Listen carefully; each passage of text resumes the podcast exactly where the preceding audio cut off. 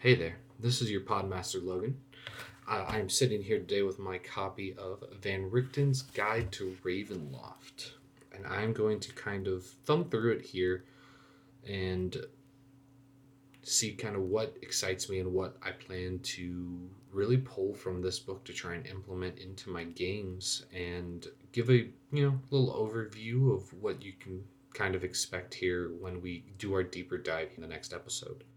So let's just dive right into it. I usually like to start here just looking at the table of contents to get a feel for what generally is going to be in the book. And then after that, I'm a very visual person. So I get very attracted to all the beautiful art. And that's kind of what draws my attention into a lot of the things that I end up really diving deeper into. So just kind of thumbing through here, looks like we've got chapter one is all about character creation you know, Van Richten's Guide to Ravenloft, there's a very much a theme here of horror that you'll see throughout the book. So the first page here is Haunted Heroes, followed by Lineages, where it looks like we have three new playable races here in Dhampir, Hexblood, and Reborn. Dhampir looks like, as I'm kind of thumbing to the page here, of Vampire Spawn, which is cool that they're giving a little bit more of a streamlined way to play a vampire character. Hexblood is the spawn of hags or descendant of hags, which I think is really, really cool. There's some really cool artwork here on page 19 of a bunch of looks like hexbloods who are all different colors and uh, they're all sitting around a fire doing some cooking, probably talking about some magic, and they all have different headpieces that it looks like they're wearing. So Hexblood Adventures that definitely seems like a character that I'd want to make. Definitely going to dive into that one a little deeper. I think that one sounds like the cool, the coolest race in my opinion here. And then Reborn is the last one here, so a little bit of a twist on zombies. That sounds like it could definitely bring some interesting tropes here. Thumbing through the next section here, we have Dark Gifts and Dark Bargains. That sounds super interesting kind of a fun way to give a little bit of depth and some drive to your character as well if they've entered into some kind of bargain with a dark entity. Uh, it looks like there's some cool tables to kind of help flesh out what these bargains are with a lot of different types of bargains depending on what entity you're talking with here. So that looks really, really cool. Um, definitely something that I'd like to look into more. Subclass options here. We have a Bard College of Spirits. This definitely looks intriguing. I think Bards are, are a really interesting class. There's some really cool artwork here. But just kind of thumbing through another Warlock class option for the Undead. There's that's an interesting one. Definitely fits the theme here. And then backgrounds. So I think backgrounds are definitely a fun thing to do, and especially if you're running a horror themed campaign definitely can play a really big, really intriguing part of character creation here, with some of the ones being haunted ones and investigator, which would be fun. Uh, that's a, a beautiful table for horror trinkets. We have, you know, a nice D100 table, so lots of really cool character options here. Um, moving on here, chapter two, we have creating domains of dread. So kind of jumping around here too because Domains of Dread, I think there are some pre-made ones in here as well. Yeah, that's going to be chapter 3, Domains of Ravenloft, which is similar. So this is really cool. They're giving a lot of information and resources for homebrewing. So you want to create your own domain of dread that you can drop into your campaign wherever you see fit. A lot of info here about looks like creating creating bad guys, developing a dark lord, creating a dark lord, which definitely I'm gonna need to take a deep dive into because I struggle with creating big bad evil guys for my campaigns and having them be meaningful and impactful. But this seems like it's it's definitely going to be helpful for that. A couple tables for monstrous transformations, fatal flaws. That seems all really cool. And then it looks like creating creating the domain in which the Dark Lord lives. So talking about a bunch of reasons of you know why they're there, how they're there, what else is going on, monsters, misty borders. Looks like different. They're helping you, you know, create adventures in this domain that you've created, and then it looks like oh, we're going into the genres of horror to help you, you know, flesh out kind of what what area you want to focus on between body, cosmic, dark fantasy, which think kind of falls into what I like to run a lot, and folk horror. I do like folk horror here as well. Ghost stories, gothic horror, which is right up my alley as well. And then disaster, occult detective stories, psychological horror, and slasher horror. So there's a lot of good information too on the different genres of horror. So we have the domains of Ravenloft. I'm not going to dive too deep into here. This looks pretty, pretty thick here. But it looks like that there's a fair amount of different domains here, which are really cool. That I really do appreciate. I like how they've set it up. There's a lot of beautiful maps and artwork associated with them. Uh, the maps I think are really cool. I'm on about the third one here, and it looks like pretty much every yeah, pretty much every domain has its own individual map. Um, also, kind of looking into here, it looks like each of them has their own Dark Lord with personal art, which is really cool as well. I think the structure here of how they're describing things seems seems really well laid out. Just kind of the brief overview you get for example, here, Dementlieu, which is the domain of decadent delusion. Their Dark Lord is Saidra d'Honaire. The genres for the horror here are dark fantasy and psychological horror. The hallmarks of this place are masquerades, decadent aristocracy, social decay, illusions, and imposter syndrome. And there are mist talismans. Ooh, that sounds interesting.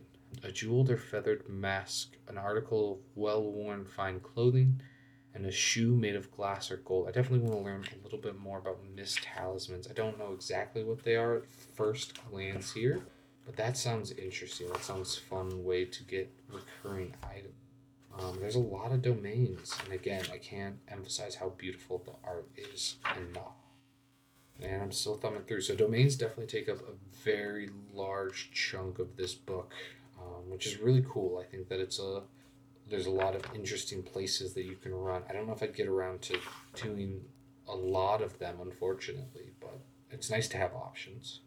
It looks like that there are other domains of dread here as well. Oh, there's another batch of looks like smaller detailed domains of dread. So there's a lot more flexibility, but should go through and count how many there are at some point. But this after the detailed domains of dread that all take up you know anywhere from like two to four maybe six pages at most we're running into even more domains of dread that look like they're not as fleshed out but could be super interesting because it offers a lot of flexibility from the dm um, so if you're super into homebrewing your own stuff this that's probably where you want to look but i mean as you probably know if you're into homebrewing, that you can take anything and twist it as what you want.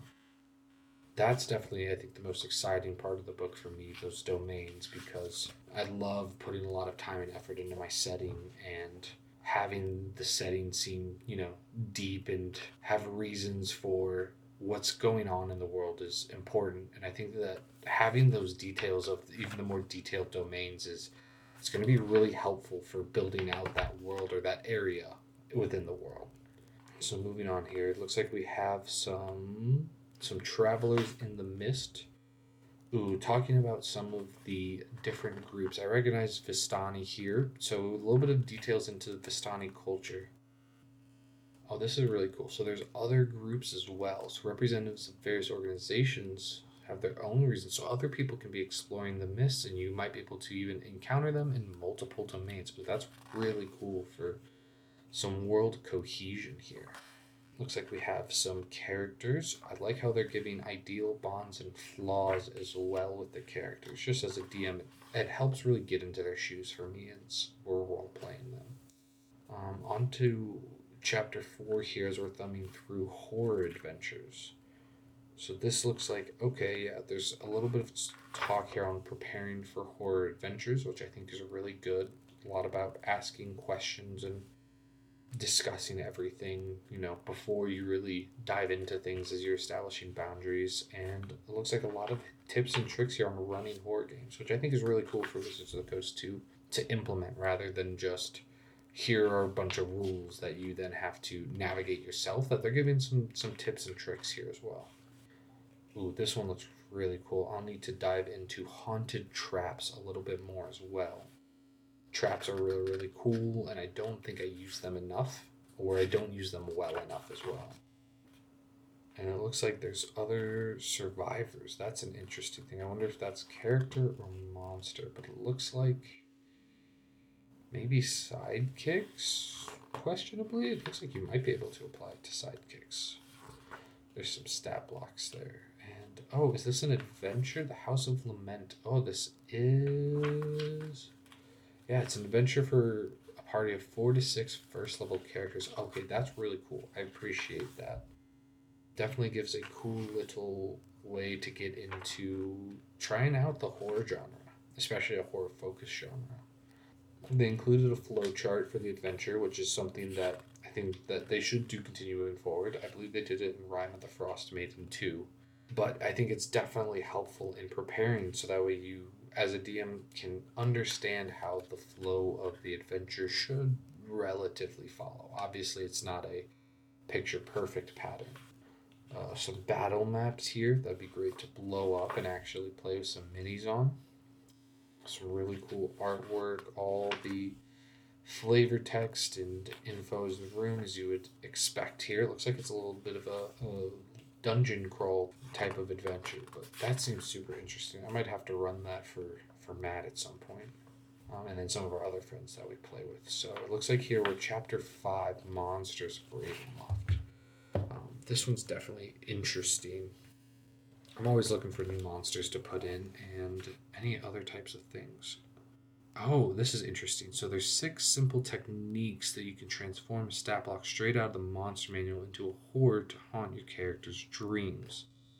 So they talk about monstrous origins, notorious monsters, describing monsters, monstrous tactics, monstrous traits, and monstrous minions as the six techniques that you can basically take normal monsters and give them a little bit of a more horror flavor. I think tactics and minions are super interesting because definitely monster tactics are something that I sometimes forget, but should be very, very conscious of because it really adds additional flavor and depth to your world if you understand that the monsters are relatively smart too that they're even if that they're just animals and monsters that they have this primal instinct that hopefully will allow them to survive. And because they can survive that they are probably somewhat deadly to other creatures. So it looks like now here we're in the bestiary. Ooh this artwork here for the monsters is fantastic. Oh they've statted up a Dullahan that one's gotta go in my next campaign freaking love the concept of a Dullahan. It looks like that they ooh, there's mythic actions. That is an interesting cat. Uh Grim Gremishka? Gremishka. The Jiangshi. Oh, I think that there are definitely some awesome monsters that you can implement. It looks like some Egyptian influence, the priests of Osybus. Oh, this the relentless killers. Oh, okay. So these monsters are definitely something that I'm to have to dive into a little bit more. These seem seem so fantastic. Oh, they have inquisitors in here as well. Unspeakable horrors, were ravens. Man, my focus here is definitely on these domains of dread. Looks like there's little stories for each individual one. These dark lords all sound fantastic. I wonder, yeah, that's definitely where I'm gonna gonna be spending my time reading here. And uh, can't wait to talk to you guys and dive in a little bit deeper on the next episode as we dive deep into Van Richten's Guide to Ravenloft.